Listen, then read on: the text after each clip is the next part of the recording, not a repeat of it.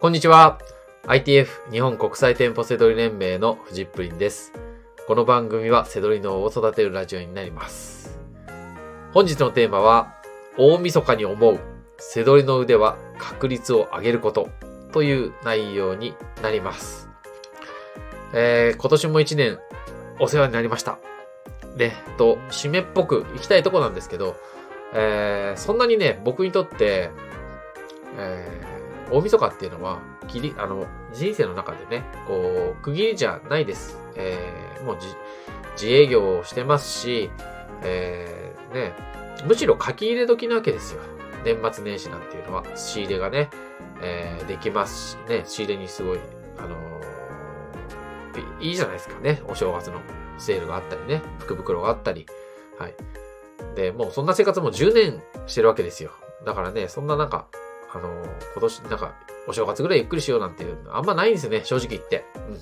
で、でもやっぱりこう、こう、一区切りとして考えるとこう、思ったのはね、やっぱりこう、背取りの腕っていうのは、確率を上げることだなと。あの、確率が上がれば背取りは成功するんですよ。うん、で確率ってなんだよって思うかもしれないですけど、えー、背取りの成功っていうとね、あのーこれなら稼げるっていう情報であったり、手法であったり、ノウハウであったり、そういうのを持ってる人っていうイメージがあるわけですよ。最初みんなそう思うじゃないですか。で、そんなものはね、ないんですよ。まあ、今これ聞いて、そうだよねって今首を縦に振った人は背取り経験者でしょう。ね、それも3年以上やってる人かな。うん、ないんですよね。あの、そんなものは。もし、この手法ならいけるっていうものが出来上がったとするじゃないですか。まあ、まあ、過去にも出来上がってるはずです。だけど、それはね、あったら、資本がある人が持ってきます、そんなものは。うん。あの、我々のとこには降ってこないです。はい。YouTube やってる人とかのとこには、ね、YouTube でセドリ稼げますよとかって言ってる人が、あのーとこには来ないんですよ。もう持ってかれちゃうんですよ。それも大企業とかが本当に持ってきます。お金が儲かるんだったら本当に持っていくから。うん。で、そういったね、あの、物流のね、あの、歪みみたいなものがあって、ね、世の中にいろんなもの、商品が流通すると、どうしてもかき集められないもの、利益が出るんだけど、あの、ね、美味しい商品なんだけど、そこはちょっと、それをなんか効率よく集めることができない。そういうものが背取りで儲かるし、めちゃくちゃあるわけですよ。なんかあの、な、あの、本マグロとかのあの、お正月のこの年末で言うとあの、ほら、本マグロとかのあの、市場とかにある中落ちみたいな、あの、ね、美味しい部分なんだけど、流通しないみたいな。一部にしか流通しないみたいな。しかもめちゃくちゃ美味しいみたいなね。そうなんですよ。うん。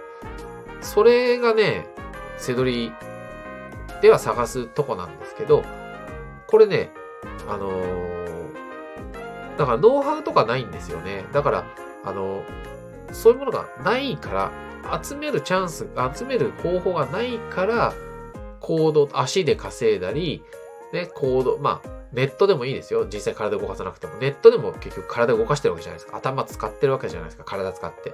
で、行動で、こう、勝負できるんですよ。うん。動き回れば、探していけるんですよ。うん。まあ、おそらく他のビジネスとかでもあるでしょう。ね、不動産投資とか。だって、あの、大手の人が、こう、いや、めんどくさいからちょっと手が出せない。なんか、ね、そういうのってあるでしょあの中落ち的なやつ。ね。うん。結局そういうところ、部分なんですよね。だから、背取りの腕っていうのは、どうやったら、その、あの、美味しい部分に当たるかっていう確率を上げることなんですよ。裏を返せば、あの、失敗する確率があるわけですよ。7割成功する方法だって3割は失敗するわけじゃないですか。これね、あの、100対0で考えるからみんな間違えるんですよね。あの、騙されるんですよ。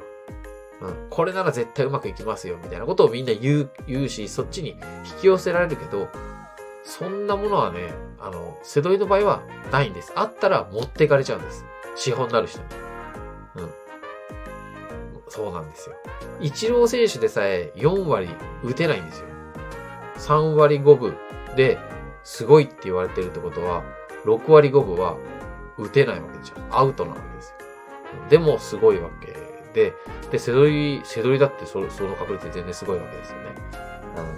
うん。やっぱこう、10年間ね、この、いて、あの、状況は同じです。別に今がいいとか悪いとかじゃなくて、なんかその、じもう、それで終わったとか、今ダメだとかっていうのはさっき言った、その、100ゼロでなんとか物を言おうとしてる人がそういうふうに言うだけで関係ないです。なんか確率も変わんないし、しかも、やっぱり行動すれば勝てる。うん。やっぱりこう、来年成果を出したいじゃないですか。今、今日、大晦日だから。その時に、あの、確率を、どうやったら自分の確率が上がっていくのか考えるべきだと思うんですよ。こう、そこで、なんかこう知らない、全然知らない世界に飛び込むそういうのが挑戦だと思いがちですけど、それは挑戦ではないですよね。ただなんかこう、気分転換にしかならない。今の自分がどういうふうに確率上がる同じ行動していても、どうやったら、アウトもあるけど、当たりの、セーフのね、確率が増えていくか。それをね、やっぱり考えていくのがね、いいと思うんですよ。本当知らない世界に飛び込むとか、新しいものにやるってなんかこう、やった気になるだけで、うん、全然それは挑戦でも何でもないですよね。何が、こう自分の確率を上げてくれるのか。うん。瀬戸りの話ですよ。今してるね。あの、本当にこう、どういうふうにものを考えていったらいいのか、そういうことじゃないですか。うん。だからそれ、あの、なんかこう、誰かに習うとか、あの、何か情報を買うとか、うん、あのー、まあ、全く違う手法を始めるとか、まあ、セドリ以外のことを始めるとか、いろんなことを思うと思うんですよ。この大晦日。ね。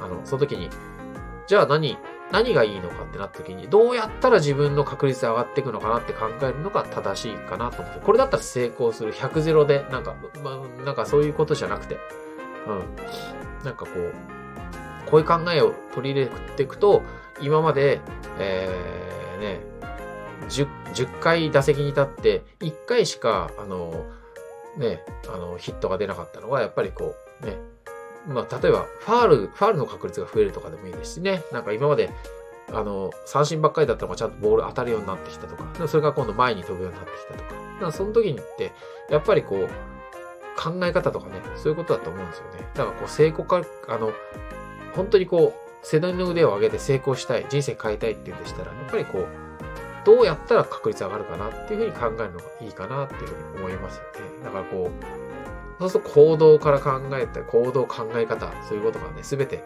関わってくるとね。うん。っていうね、あの、結論なんですよ。僕の今日、なんか、大晦日に思うこと。ね、あの、瀬戸の腕を、は確率を上げたい。確率を上げなきゃ、それ以外にも道はないなと。うん。そうすればどんな時代でも対応できるし、これから10年、20年、せどりが、ね、なくなんないでしょう。どう考えたって。物販は。ね。必ず、ね、あの、商品が動いてれば歪みがあるわけで、そこにね、美味しい商品、中落ちみたいなものが出てきて、それをどうやったらたどり着けるか。そこはやっぱり考え方と行動できる環境、これさえあればですね、えー、勝ち続けていけるんじゃないかなっていうふうにね、思うわけですよ。はい。まあそんなことをね、思いながら、うん、あの、前、来年もね、本当に素晴らしい年にしていきたいなと思います。はい。えー、ということで、えー、本年も一年お世話になりました。えー、またね、来年、明日からですけどね、えー、新規一点よろしくお願いいたします。はい。では、本日の放送は以上になります。最後までご視聴いただきましてありがとうございました。バイバーイ。